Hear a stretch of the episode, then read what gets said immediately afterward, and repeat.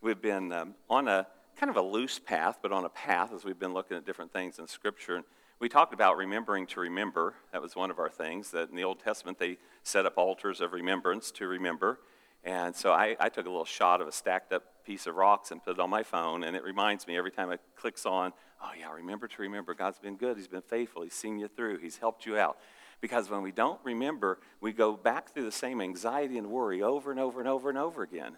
Because testings and trials just seem to be part of the broken world. And so you run into something and you're all anxious and, and fearful, and you think, man, he's been good to me a hundred times, and let's just trust him. He's going to be faithful again. So remember to remember. And then we talked about how we can't stay here. Now, obviously, if your life's, you know, in a wreck, one of the benefits of, of Psalm 103 says, don't forget this benefit. He redeems our life from the pit. Okay? So redeems our life from the pit. You feel like your life's in the pit, uh, then, you know, just remember that benefit. You can't stay here. And so we see that when we say, Your life's a mess, you know, you can't stay there, you need to go somewhere. But your life may be wonderful, and I still want to tell you, you can't stay here. You got to keep moving on. There's more of God to see, there's more of God to know, there's more, there's more victories to have in Him. So you keep moving on. Then we talk about where are we going. Well, I think the primary place where we're going is towards maturity in our relationship with Jesus. And our, our maturity as, as a person and as a family, our, our families, and as a church family is very critical. And sometimes, I'm going to say probably a lot of people, they say, you know, I'm not really offended by Jesus. I, I like Jesus. He's a pretty nice guy. In fact, you'll find out almost everybody has no problem with Jesus. Now, oftentimes it's the Jesus they imagine he is, not the real one in the scripture, but they, you know, this warm, cuddly guy, and so they don't have problems with Jesus but he's going to be somewhere on 5th, 6th, 12th, 15th on their agenda. And as we say, hold but I'm going to grow, I'm going to mature, I need to bump him up to the top of the list because everything flows out of our spiritual lives. That's why the scriptures tell us this guard your heart. And when it says heart, it's not talking about a muscle in your chest that's pumping blood, it's talking about your spirit being. Guard your heart with all diligence, for out of it flows the issues of life. And so I want you to prioritize your spiritual life. And you say, well, I got other things I want to prioritize. If you'll prioritize your spiritual life, everything else will fall into place. And, and we'll see that in a little bit. And so now we're going to talk about, you know, okay, where are we going? Well, how, how are we going to get there? So we're going to deal with some of these things today. And I hope it's a, a real wonderful time of learning and growing in God today. Uh, we, where are we going? We're, grow, we're going in growth and maturity in the Lord. And so the ultimate goal is this there's something called the shorter uh, Westminster Catechism. Now, catechism um, not to be confused with catacombs. Catechism is a teaching method. You say, here's the, the question, and here's the answer. Here's the question, here's the answer. Here's the question, here's the answer. And so it's a method of learning, a catechism. Well, here's one of the statements in the catechism. It's number one on it. it in the old English style, it says this What's the chief end of man? So some people, oh, what's that mean? Okay, it means this. What's the ultimate goal of a person? What is the ultimate goal of a person? to glorify God. Did you ever think about that? The ultimate goal of your life is to glorify God, and I love the rest of it too, and enjoy Him forever. I want to clarify forever. Forever starts right now. It's not one day and sweet by and by, you know, we'll, we'll have a, you know, I'll enjoy God. No, you, you get to enjoy Him right now, right now this life. So, how, how do we get there? We're going to focus on the things of God. There's an old saying that says this if you don't know where you're going, any road will take you there. Think about that. Isn't that true? If you don't know where you're going, any road will take you there. We need to know where we're going. We need to decide where we're going to go. Now, I get it if you're on a little vacation, you just want to wander the back roads. That's okay. But when it comes to life, we need to know where we're going. There was um, a time, and I always, I don't know why it bothers me to some degree. It only bothers me if it comes across braggadocious, and I don't mean for it to. Uh, our family has got to travel a lot of places around the world at the, the benefit of, of um, the Lilly Endowment. Lilly Endowment is uh, part of the, the Lilly Pharmaceutical Company that they set aside something for Christian ministers to give them money to go rest and relax and travel and do some things in life. And we've had a few of those, and so our family's got to travel. And we're not traveling because, you know, we're some high rollers. And, and if you're a high roller here today, that's fine. I'm not trying to put that down. Happy you're here today. Uh, but it wasn't because, oh my gosh, what's that church pay them? You know, not that much. I, I get paid 500000 a year, and so I don't have the money, you know, to travel. Do y'all, y'all don't believe that? Okay, well, good, you're wise. So, but I do get compensated well. I'm very happy with my compensation, but it's not the kind of compensation that most of us don't have a compensation where we're just jetting off to Paris and Rome and, and London all the time. And, and we got to do that on some of these things. So we had the privilege of traveling. And, um, but sometimes when people talk about their traveling, it just gets braggadocious. I mean, you, I don't know if you've ever done it. You, you tell, you got a friend like this that they'll always one up you. It doesn't matter maybe friends too strong of a word you know someone who always one ups you. So if you say uh, you know we took our family to, to kings island had a wonderful time we took our family to disney. Okay well you know you had to one up me. Then you say we flew somewhere. Well we flew first class. Then you say we flew first class. Well we, we got a private jet. We rented one of those. Well, I used to rent my private jet too until I bought my $80 million, you know, six, you know, Gulfstream 650. So there's always like, and then somebody says, "Oh, you got the little Gulfstream 650? We went to the Boeing business jet." You know, there's always somebody up there. They're just going. They're going to upstage you. It's, uh, they're always something to brag about. So I don't like things that come across braggadocious. But I saw this thing about 20 years ago because all of us can relate to this, and I think this is wonderful. So why don't we bring the lights down? And we'll bring the lights down, and let's show this this quick little video clip here and see if you know anybody like this. That's why I have a social fantasy I wish I was one of the 12 astronauts who have been on our moon. They must love knowing they can beat anybody's story whenever they want. They can sit back quietly at a dinner party while some other person, some me monster's doing his thing and let him go. Let him run with the line while you be quiet. Oh, really? Let him have his moment. Yeah, I'm a big traveler. I have my business. I got my own global enterprise. I got to check. You know, driving in the autobahn because I keep a fleet of sports cars over in Zurich. You know, get a Swiss account that I got to check. On. Mount Kilimanjaro expedition might have to cancel that. You know, runways in Aspen are a lot shorter the first time you go in there. You know, the Pacific Rim Company are going to try to take that over. And global enterprise.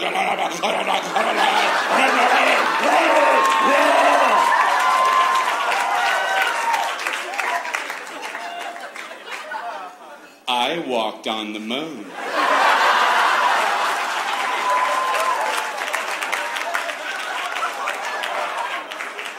Well, you have the floor, Moonwalker. you know, you mentioned driving on the Autobahn. That reminded me. Once I was driving in the Sea of Tranquility. in my lunar rover. And I too was worried about our speed till I remembered, wait, we're the only ones on the moon. oh, that guy's insane. Uh, there's always somebody like that, so we don't want to be like that. We uh, ended up on one of our trips in, in Paris. Now, I just want to tell you this. I, I'm really not uneducated, but I am a person that doesn't speak French. You might have heard this. If you speak many languages, you're multilingual. If you speak two languages, you're bilingual. If you speak one language, you're American. And so that's me, you know, so I'm American. And so we're going to this little, it's a very popular tourist place in, in Paris. But I'm telling you, this is how the first word is spelled C H A M P S.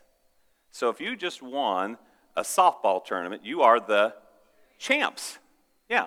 So I got this little card to the hotel we're going to, and so I'm in the, the we're all in the cab, and, you know, I'm telling them, say, we, we want to go to Champs Elysees, and here's, you know, the name of the hotel. And the guy looks at me real strange. I said, we want to go to Champs Elysees, and, and he looks at me real strange again, so I, I, I hand him the card.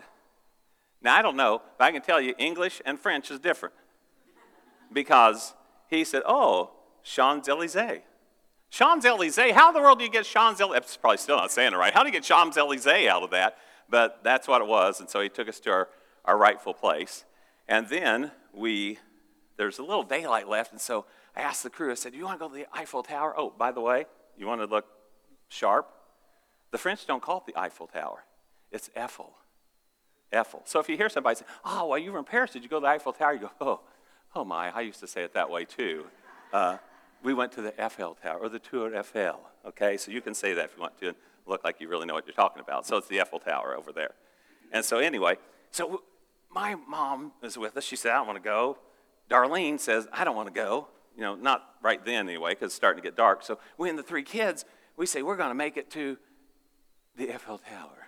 And so we, we can see it. I've been up on the, I'm going to butcher this, but on the Arc de Triomphe, or however they say it. And I could see, I remember looking out there from the Arc de Triomphe, and I'm looking out, and I thought it was interesting because the streets there were in what I would call, I don't know its proper name, in a spoke pattern. So the streets kind of came into this one hub and just kept going out. Does that make sense? They're going out like a star or like a, a spoke on a wheel. I thought that's interesting because ours is what I would call a grid system. You know, the parallel this way and parallel this way. So we walk over there to the, the Eiffel Tower and we go up in it. And we have a good time. And so we start walking home. It's, it's like 11 o'clock at night, and we're walking till like midnight, and we're not finding the place. And uh, I don't know. Ignorance is bliss. We might have been in the hood in Paris. We didn't know. We're just walking along. And then there's one other memory I have is for some reason, Cressa decides to drag her feet on every step. Everybody's going insane except her. And uh, we're like, oh, and then finally I see this map on like this train station, and I can figure out where we are, and I'm going, oh my goodness, uh, we're like up here, the Eiffel Tower's here, and our room is down here. I'm not sure how that happened. So I think I don't have any money on me, which I, I never, hardly ever have any cash on me or anything. I don't even know if I have my billfold on me. And so I think, oh, you know what? The, the cabs don't charge until you get done with the ride, so they won't know I'm broke until they drop me off at the place. So we flagged down a cab. By this time, it's 12 or 1 o'clock in the morning. We don't know where we've been. And uh, we flagged down a cab, and the cab comes and picks us up. And, and, and I knew this is a bad sign. We're, we're walking this way. The cab's gone this way. We get in the cab, and the first thing he does is turns around like this. I said, That's a bad sign. And then he drives past the Eiffel Tower. I go, That's a bad sign. And then we arrive at the hotel. I don't know that he really liked it when I said, I ain't got no money. Uh, but the bellhop there paid for it, and we paid the bellhop back. Uh, so I, I realized, wow, we even knew where we wanted to go and couldn't find our way. And then I was thinking about that. I really mean this. There's a very deep spiritual truth here. No, no joking at all. I started thinking about that. Well, we knew where we wanted to go, but we couldn't find our way. I thought, oh, you know what? We were trying to do life in Paris the way you would do life in the United States. We were trying to operate with a different language. We were trying to operate with a different road system to find out where we wanted to go. You can't do that. How the roads work in the United States are not how the roads work in Paris. And so I thought about that. I thought if, we're going to go to where we want to go spiritually and mature in the Lord, we have to use God's system we have to use his method of doing things. And I just want to encourage you, because I haven't reminded you of this for a while Christianity is spiritual, Christianity is supernatural. What we like to do, and myself included, because I'm kind of wired up this way, what we like to do is we like to sanitize and we like to just sterilize Christianity and turn it from the realm of supernatural and spiritual into the realm of cerebral, intellectual, and academic. Now, I'm kind of wired up that way. That appeals to me. But I realize that although the kingdom of God and the principles of God are indeed spiritual, or they are indeed intelligent and cerebral and, and academic and logical, I mean, God's brilliant, obviously, it's operating on a whole different level than our lowly level of how we think things ought to happen. So I want to get to a place where my life glorifies God and I enjoy Him forever, but I have to use His system.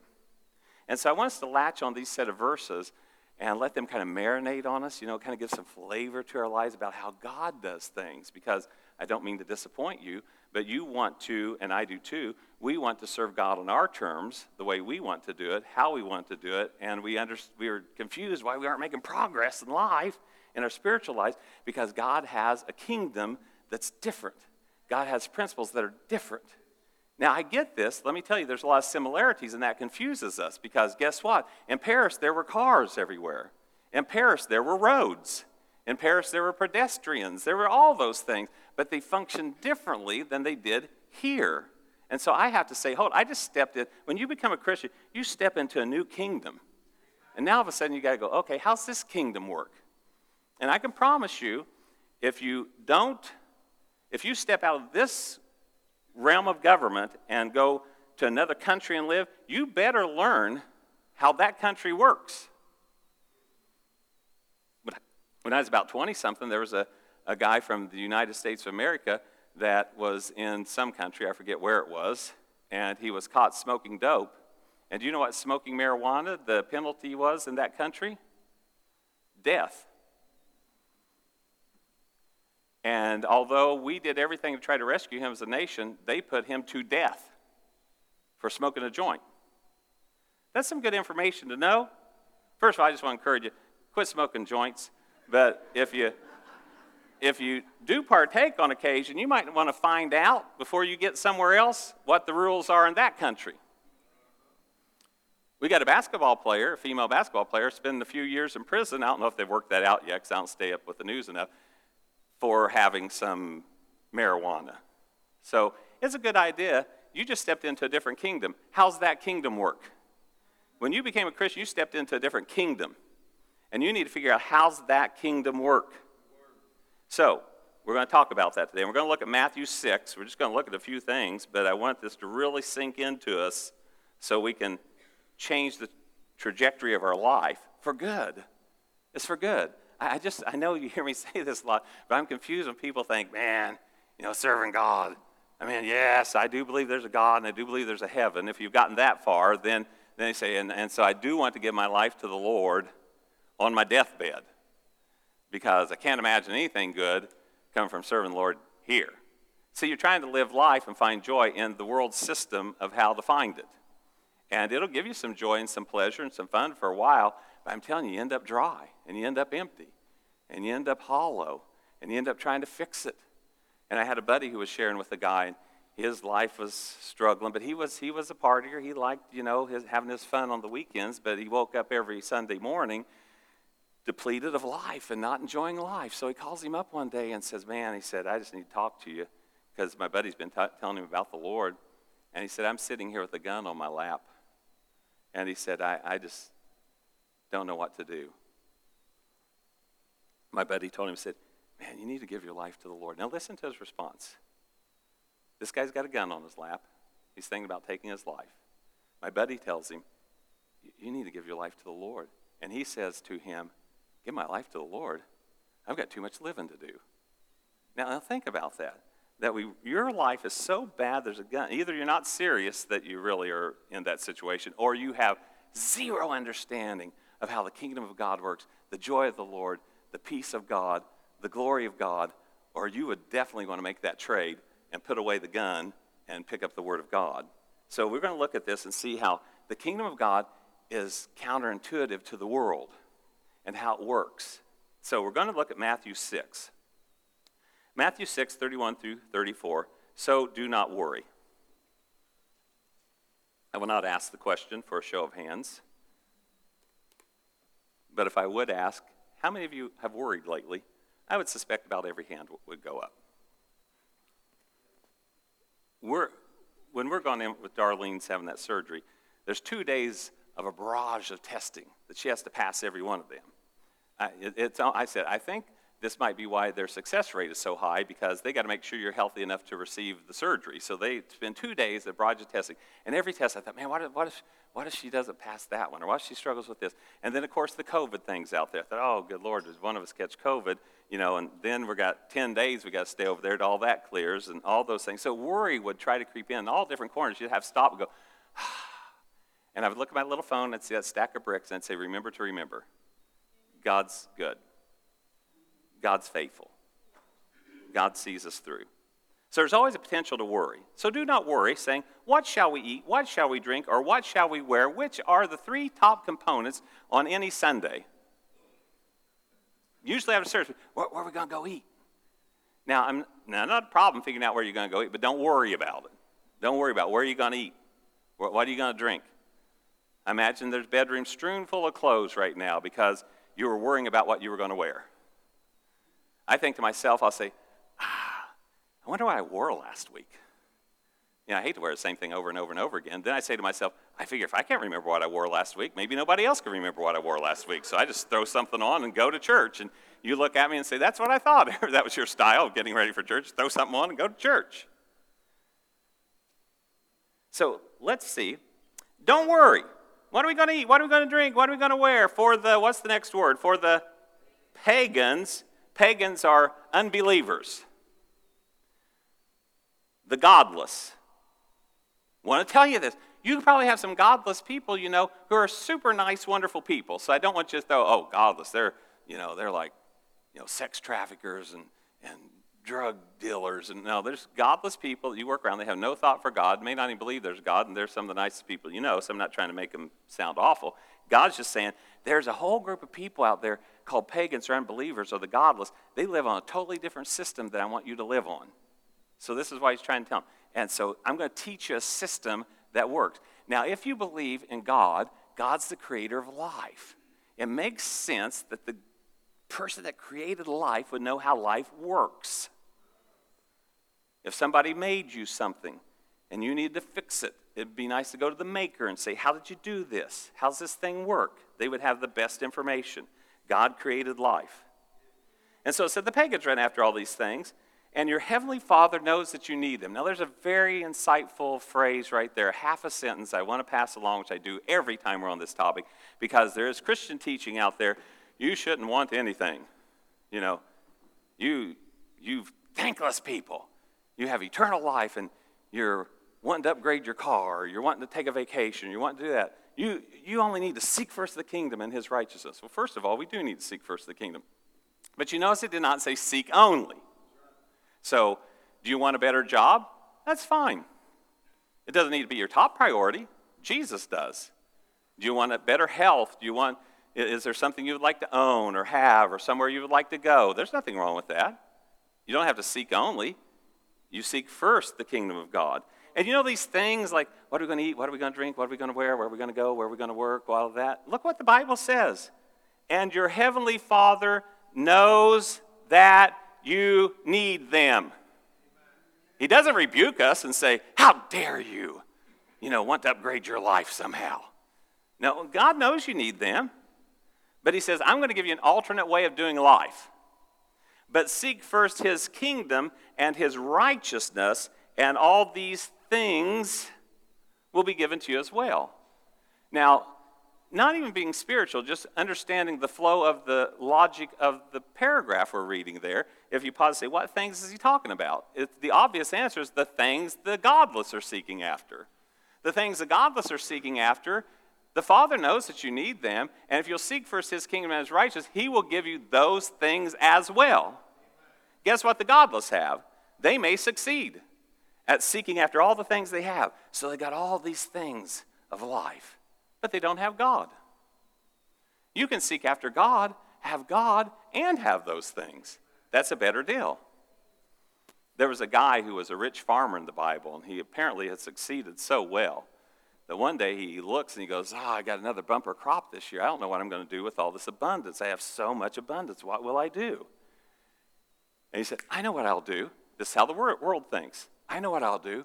I will tear down my barns and build bigger ones and I will store up all those goods for myself. And then I will say to myself, Eat, drink, and be merry. Take it easy. You have goods laid up for many years. And the Lord said, You fool. This night thy soul shall be required of thee, and then who shall have all those things that you spent all your life acquiring? And listen to this phrase. It didn't say there was anything wrong with being rich. It really didn't. It says, this is how it will be for everyone who is not rich towards God. Not rich towards God. So there's a richness we can have in God that is amazing. And then when we look out, and I hope this is our testimony, every one of us, we look out and say, I've had another bumper year. I've increased. What shall I do? We say to ourselves, I know what I will do. I will share it. I will give it. I will seed it. I will sow it. I'll help people. I'll help people. Darlene and I remember what it was like to have a family and have no money left over at the end of the month. I don't know if you've ever been there or not. And if you haven't, praise God. But most of us were. And so I always have told Darlene, I want to help young families. I know what it was like to have a little extra money. I know what it was like if somebody would give us a little something. Oh, ah, you know, thank God, you know, we're going to make it. And that's what we need to do. I have abundance here. What am I going to do? How about you help people with it? How about you give some away? How about you share a little? That's what you do. Now, our country, our system, I'm not trying to be political here, I'm just talking about how life works. We think, well, I think the government ought to do all that. That's not God's system. God's system is we should do something about it. The Bible says, You've been stealing, you should steal no more. It doesn't say you've been stealing. Well, how about you get a subsidy from the government? No, it says you've been stealing, steal no more.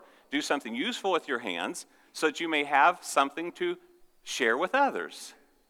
I know it's crazy principle, isn't it? That we actually not be greedy and store up and we give. So, seek first the kingdom of God and his righteousness, and all these things will be given to you as well. Therefore, do not worry about tomorrow, for tomorrow will worry about itself. Each day has enough trouble of its own. This is a biblical truth. The world has an economic and success system, and so does God. I want to encourage you to find out what God's system is and use it. Let me give you another little insight from Jesus. He said, Hmm, he tells this parable of this shrewd servant. And by the way, he's not promoting the shrewd servant's dealings, but he does make an observation. Jesus says, I see something. I see that the people of this world are more skilled in how their system works than how the people of God are in how their system works. And so the shrewd manager figured out how to make things happen because he understood his system. And God said, I want you to understand my system. And God says, if you understand my system, then you'll be rich spiritually and can enjoy the blessings of life. So there's this economic system that God has. I want to tell you something about the economic system of God. There is no recession. There isn't. There's no depression. There's no lack. You say, well, Tracy, I was watching the news and, and, and there's, we've had recessions. We have. I just say the world can go on and have recession if it wants to. I just don't want to participate. You say, well, well, that sounds a little arrogant. I just say, no, I want to tap God's system. I'll let you in some more insights. The media purpose is to get you all excited and amped up about whatever they're on. I don't care if you're watching your favorite conservative network or your favorite liberal network. The whole idea is I want to stir you up because I need you to tune back in next time and tune back in over and over and over. I don't know if you remember this, but we had a recession, what was it, about 10 years ago or so? Something like that. See, some of you going, we did? Yeah, see, that's exactly right. In the time being, the media has all stirred up about it. You know, everything's going to be awful and everything's going to go. And I remember talking to a guy, and he said this. He said, Man, we were going to take a vacation this year, but the recession. We can't take a vacation because of the recession. You know why? Because he heard every day, multiple times a day, we're in a recession, we're in a recession, everything's bad, everything's awful, everything's horrible, everything's this and that. So I said, Let me ask you a question. I said, Did you lose your job? No. Did your wife lose her job? No. Did your hours get cut back or your wages get cut back? No. So I said, let me get this straight. You're making the same amount of money you were making five years ago. Uh huh. And you could vacation five years ago. Yes. But you can't vacation now. Correct. Why? Because there's a recession. I said, the only recession is in your head. It's, it's just, there was no mathematical, logical reason why his family couldn't take a vacation except he'd been bombarded with the fact we're in a recession. Nobody can do anything. We're going under. Interest rates are high. I'm going to let you in on something. My brother bought a home in, in 1988. Do you know what his interest rate was on that loan? 12%. Y'all hear that? 12%. 12%. He bought a variable loan. I thought, oh, Lord of mercy, that's not a good idea. It may go 15 or 18. It didn't, it went down. And in 1988 dollars, he told me this. He said, we are saving $100 a month because the interest rate went down. That was, I'd like saving $100 a month today, let alone, you know, 30 some years ago. It's so funny because I think, how do you remember it was 1988? I remember it was 1988 because I just read a little booklet called Why Jesus Must Return in 1988. Hmm. He did write a sequel to it the next year. This, is the truth. I'm not making this up. He wrote a sequel next year that says, Why Jesus Must Return in 1989. He kept writing them. Then one day, the guy, I think he's passed away now, he actually did apologize for all of his uh, predictions about when Jesus re- would return. So, 1988, interest loans on a home were 12%. Now you have people going, Oh, the home rates are going up to 5%. I don't know what we're going to do. Now, I know this. I don't like paying $3.50, 60, 94 bucks a gallon for gas. And I tell people this all, I'm not cheap, I'm Scottish, I'm thrifty, I just don't want to, you know, I like paying less. I like the two, three years ago I was paying $1.89. I don't like the fact that I see $3.89 now and think I'm getting a bargain.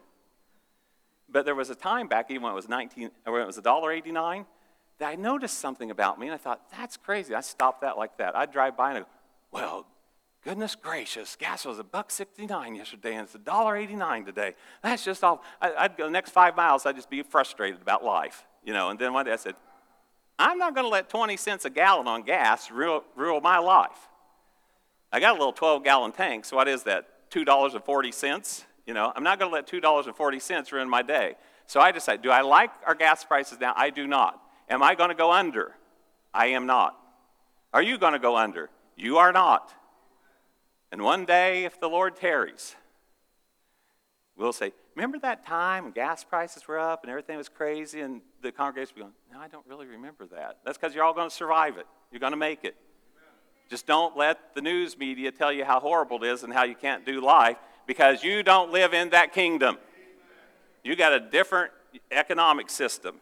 I get it. You get paid with money, not with heavenly dollar bills, but I'm just telling you, that you live in a different kingdom. So don't worry about that stuff. Don't worry about there is no lack. And most people are all stirred up about all kinds of stuff because they're just listening to the media. I'm not opposed to listening to the media on occasion, but I'm telling you, when the media rules your emotions and it rules your decisions and it rules all that, you need to cut back on the media and, and pick up a little bit more on this right here. Because this tells about a system and a kingdom that's different than what this world has. And I get it. We live in this dual life. You know, we live in this dual, we are in this world, the Bible says, but we're not of this world. Do gas prices affect us? Sure, they do. Are they going to wreck us? No, they are not, because we're going over in the Lord. So here's this whole chapter, Matthew 6, totally countercultural. Nobody wants to do any of it until we find out the value of it. If we took time to read the whole chapter, it would begin and say, Here's God's plan of success for you. Here's what I want you to do I want you to give to the needy. And you'd think, why do I need to give to the needy? I mean, I got a lot of stuff I want to get. Because the Bible says, he who lends to the poor, he who gives to the poor lends to the Lord, and the Lord will repay them. Now, I'm not talking about giving your money to the fake needy, but when there's really needy people, help, bless. And you know what? They can't pay you back. So God says, I'll pay you back. God's got really deep pockets. It's amazing how he pays back. The Bible says if you give a cup of water to a prophet in the name of a prophet, you'll receive the prophet's reward. I gave a cup of water and I get that. Yeah, because God loves blessing people.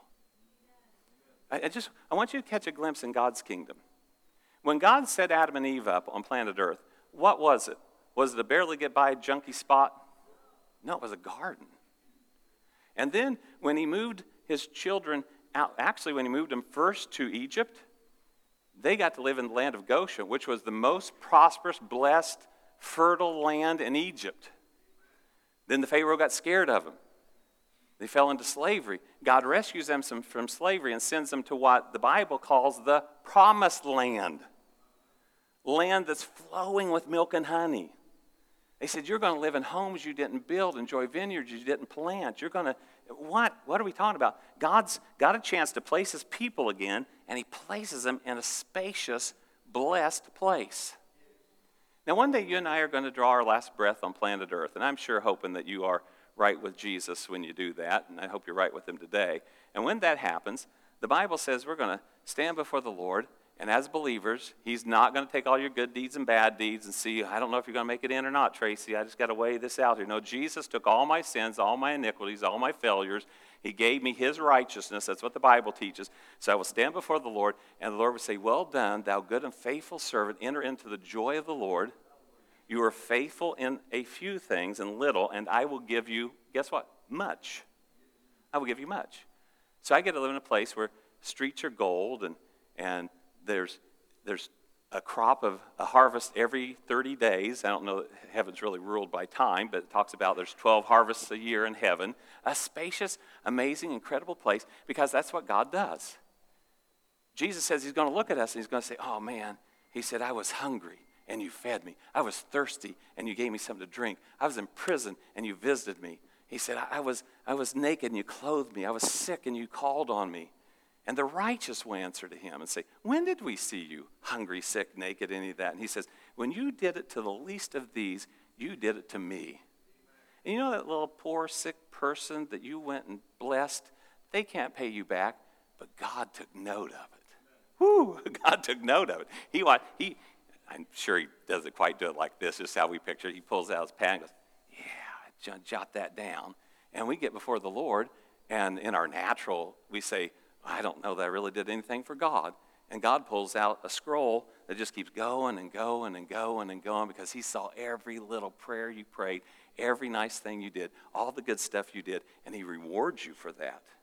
So we look at Matthew 6 give to the needy. Okay, well, that's countercultural. Engage in the seemingly inactive habit of prayer. Wow. Fast. Who wants to fast? I don't want to fast. Fast is doing without, doing without food, doing without things. And I will tell you, this is the, I'm not joking about this. I'll go on fasts every now and then, usually between midnight and 6 a.m. And I will, I will just really, I'll go on fasts every now and then. And I am not telling, I bet you nine out of 10 times I say, I'm going to go on a fast. Somebody will call me up and say, Can you meet me for lunch today? And I say, You better believe I can. Absolutely. I will be right there. How about we do breakfast and lunch? Uh, it's interesting how that happens. So, to do without. And then it says, don't just personally store up for yourself. Is there anything wrong with having your 401k? Absolutely not. Is there anything wrong with you having a savings account? Absolutely not. But all of your life just being thrown and stored up somewhere, it said, no, make deposits in heaven.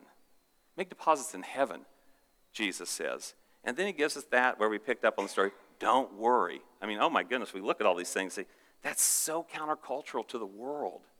Some people, even some Christians, wouldn't even know what to do if there wasn't something to worry about. If they didn't have something to worry about, they would worry about that. I, have I've actually had that thought hit me many times. I refuse to accept it.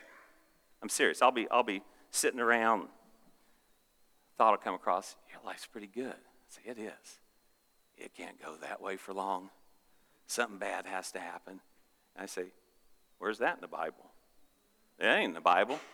So when you get that little whisper in your ear, things are too good for you. Something's got to go south you. Say, No, it does not. It does not. It's not in the Bible. Now, in this world, is there tribulation? Yes, there is.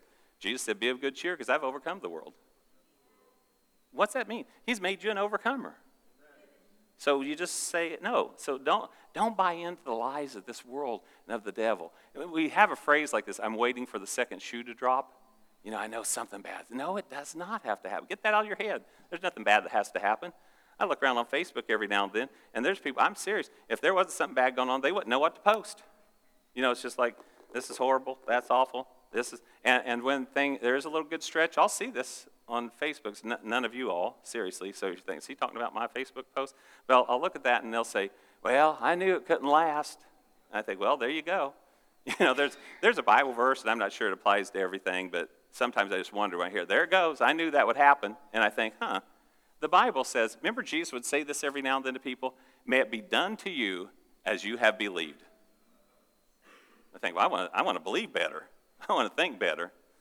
The Bible says, that are words that come out of our mouth. It said, Life and death is in the power of the tongue, and they that love it shall eat its fruit. So, many years ago, I said, So basically, that old proverb is true. You're going to eat your words.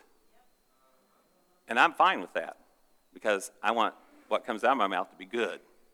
I want to bless people. I want to speak life. I want to talk good because I'm going to eat those words, and when they come back, mm, mm, mm, I want them to be sweet. So make sure the words that come out of your mouth aren't, I knew something bad was going to happen. You ought to just say to yourself, I knew it. Something good was going to happen, and it did. You know, another blessing came my way. So speak good stuff, speak good stuff.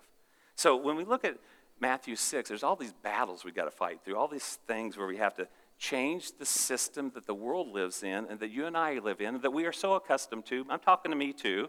And we got to unravel that and live by God's system. Now, it doesn't mean, well, so I'm free, I don't have to go to work tomorrow. No, because we're dual citizens right now. We, we do have a, a foot in the world, and we got one.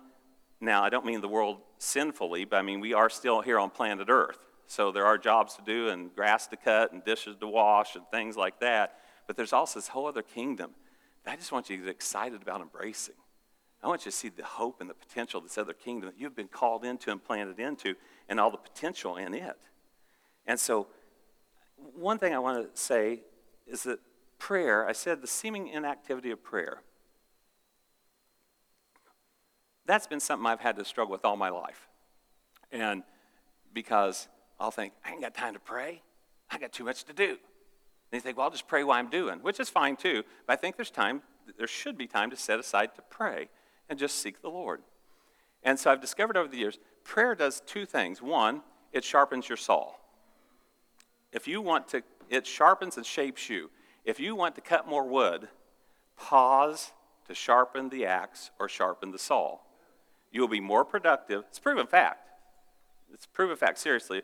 You take a crew of people with chainsaws cutting down trees, and they don't stop because they're not going to waste their time spend 20 minutes to sharpen something. The ones who spend the 20 minutes to sharpen, they will cut down more trees at the end of the day because they sharpened their saw. The other thing prayer does is enlist the help of heaven. So it's almost like God says, you can do it on your own if you want to. You don't have to pause to sharpen the axe, sharpen the saw. You don't have to pause to, to call upon heaven. But I'll tell you what, you got a sharp axe and a sharp saw, and you got some helpers there, you're going to get a whole lot more accomplished. So prayer is not inactive. It feels like it sometimes, like I'm just sitting here, like spending time with God, and, and you say, I got stuff to do. Think about this relationally. What would happen if I went home and sat down with my wife for a minute and told Darlene, we're kind of fellowship, and said, I don't have time for this. I got stuff to do. I don't want to sit here wasting time talking to you. You think she would like that? You think she'd say, honey, that's so sweet. Thank you for telling me that I'm a waste of your time, you know, sitting here because you got stuff to do. Like what? Like go take a motorcycle ride, baby. I mean, I can't be sitting around here talking to you all the time. It'd be like, okay. I'd wake up the next morning and there'd be a motorcycle in a little pile there, you know. So we need to sharpen our saw. So here's our assignment for the week because everybody loves homework. One person, Julie, likes it. Okay. Read or listen to Matthew 6. Do it multiple times this week. Do it every day if you dare. Now, I don't know why I do this. I, I like to time stuff. I don't know why. It's just I like to time stuff. I can be waiting in a line. I'll hit a little timer. That took me three minutes and 22 seconds. Like, who cares? I will call. I know about how long every step of the journey is from here to home. So I'll be talking to Darlene. I say, I will see you in six minutes and 20 seconds. Seriously, she'll laugh. And I said, because it is going to be about six minutes and 20 seconds. And so I actually listened to Matthew 6, set a little timer, and I let the Bible software program read it to me as I followed along, and it takes about four and a half minutes. And I did not even do what I mostly do, and that's bump things up to one and a half times. I left it right on its even flow. So it will take you less than five minutes a day if you want to go through Matthew 6 and let it start transforming the way you think about life and about the kingdom. So put that on your to do list, Matthew 6, and you'll see a whole counter-cultural way of doing life that will be so fulfilling and so rewarding and so wonderful. People say, Well, I don't want to serve God, it'd be no fun. I tell you, if anybody's had more fun in life than me, I don't know who they are. I've enjoyed life, have fun, enjoy God. I really do want to glorify Him and enjoy Him forever, and forever begins now. I want to enjoy Him today and tomorrow and the next week, and it's a wonderful, wonderful way to live. So I want to invite you into that.